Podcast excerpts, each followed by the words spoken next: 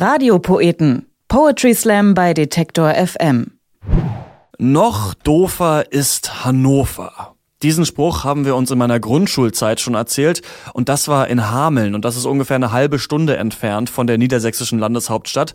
Also haben selbst die nächsten Nachbarn nicht viel Liebe übrig für die Stadt mit dem Over im Namen. Und wir als Hamelner Kids, wir waren damit wohl nicht allein, denn auch die FAZ, der Tagesspiegel und BuzzFeed sind sich einig.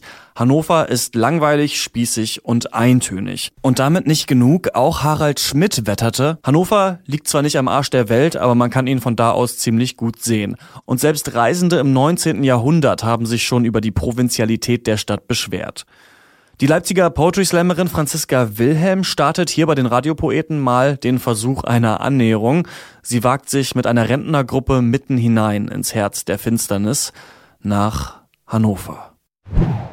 Wenn man bei Google Earth auf die Friedrich-Ebert-Straße in Leipzig zoomt, dann sieht man eine lange Schlange Grauhaariger vor einem Schaufenster stehen. Nein, das ist keine Montagsdemo. Auch nicht das Legida Headquarter. Der Laden mit der unerklärlichen Anziehungskraft ist ein Reisebüro. Ein Reisebüro, dessen Namen eher nach einem Möbelkaufhaus klingt, Polster und Pol.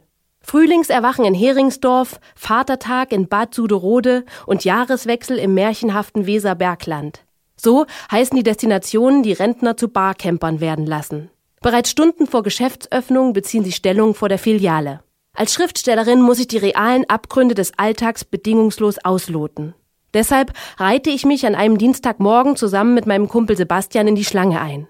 Wir vertrieben uns die Zeit mit Halbklatzen-Bingo und Dauerwellenraten. Nach zweieinhalb Stunden landeten wir am Reisebüro Tresen. Aus einer Liste mit Tagesfahrten wählten wir die, die uns am abgründigsten erschien. Wir buchten Hannover, eine Stadt mit vielen Gesichtern. Kostenpunkt 21 Euro inklusive Stadtführung und Begrüßungsgetränk. Ein Preis, dem die Nachkriegsgeneration nicht widerstehen konnte, so viel war klar. Doch für Menschen fernab seniler Bettflucht war das Angebot auch mit einer ernstzunehmenden Zugangsbarriere versehen. Es ging 6.45 Uhr los. Warum so früh? Rief Sebastian mit winzigen, vom Schlaf noch völlig zugequollenen Augen am besagten Morgen über den Parkplatz. Niemand antwortete ihm. Alle saßen schon seit einer halben Stunde auf ihren Plätzen bereit. Wir kippten den roséfarbenen Plastebecher Begrüßungssekt blitzschnell herunter. Der Bus startete pünktlich. Kaum, dass die Räder einen halben Meter gerollt waren, ergriff der Reiseleiter das Bordmikro. Er stellte sich als Reiseleiter Helge und den Busfahrer als Busfahrer Rolf vor. Dann ließ er eine Liste herumgehen, in die man eintrug, wie viele Bockwürste man zum Abendbrot haben wollte. Mein Magen zog sich zusammen. Um 6.45 Uhr morgens über Bockwürste nachdenken zu müssen, das war schon irgendwie straight. Doch Reiseleiter Helge legte noch einen drauf. Er gab auch gleich die Mittagskarte aus. Er verriet dazu, er habe einen guten Freund in einem Hannoveraner Spitzenrestaurant namens Brauhaus Ernst August, der uns ein besonders günstiges Angebot machte. Außerdem sei gerade Messezeit und sowieso jedes andere Gasthaus bis auf den allerletzten Platz ausgebucht.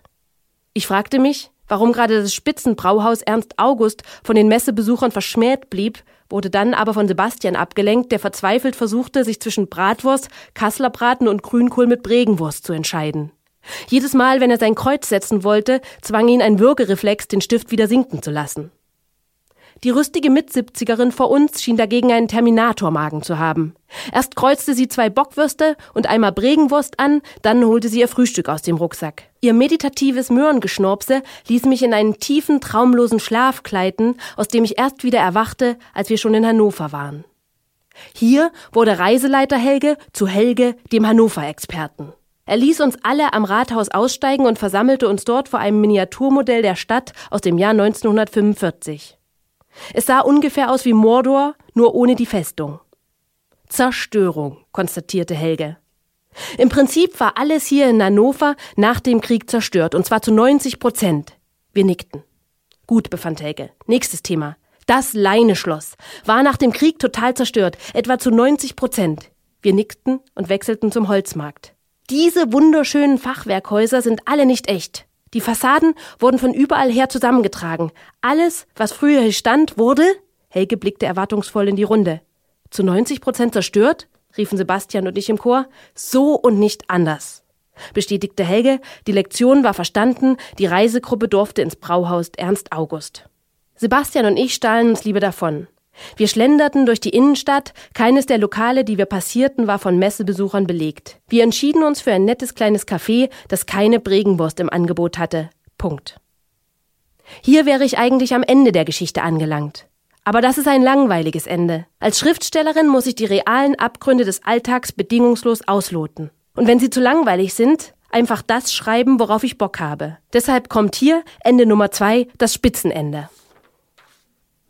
Als wir im Brauhaus Ernst August ankamen, war es 11.15 Uhr und der Tisch bereits über und über mit Bregenwurst bedeckt.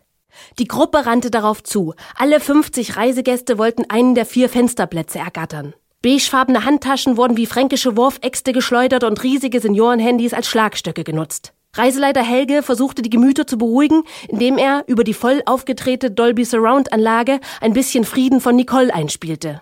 Drei jüngere Seniorinnen setzten sich sogleich andächtig auf drei Nichtfensterplätze und schunkelten im Takt. Die erfahreneren Rentner drehten rasch ihre Hörgeräte herunter und kämpften weiter. Da ging Helge zur nächsten Stufe über.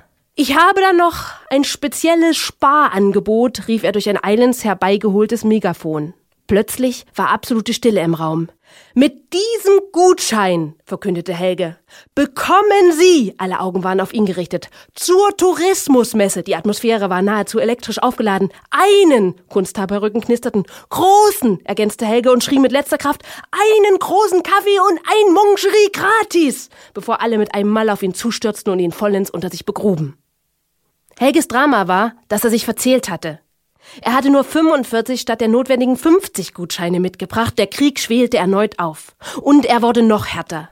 Teller mit Grünkohl und Bregenwurst schnellten als tödliche Wurfgeschosse durch die Luft. Gebisse wurden aus den Mündern gerissen und als fiese Schnappinstrumente in Weichteile gedrückt. Der Inhalt wohl sortierter Montag bis Freitag Pillenboxen ergoss sich in den Rachen unterlegener Kontrahenten, um sie betäubt und willenlos zu machen.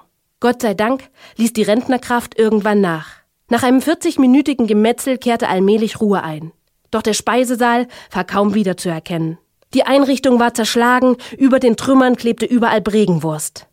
Sebastian und ich standen neben Helge, der alles still aus einer Ecke heraus beobachtet hatte. Immer das Gleiche, sagte er und schrieb in das Gästebuch Brauhaus Ernst August mal wieder zu 90 Prozent. Dann schaltete sich die hauseigene Sprenkleranlage ein.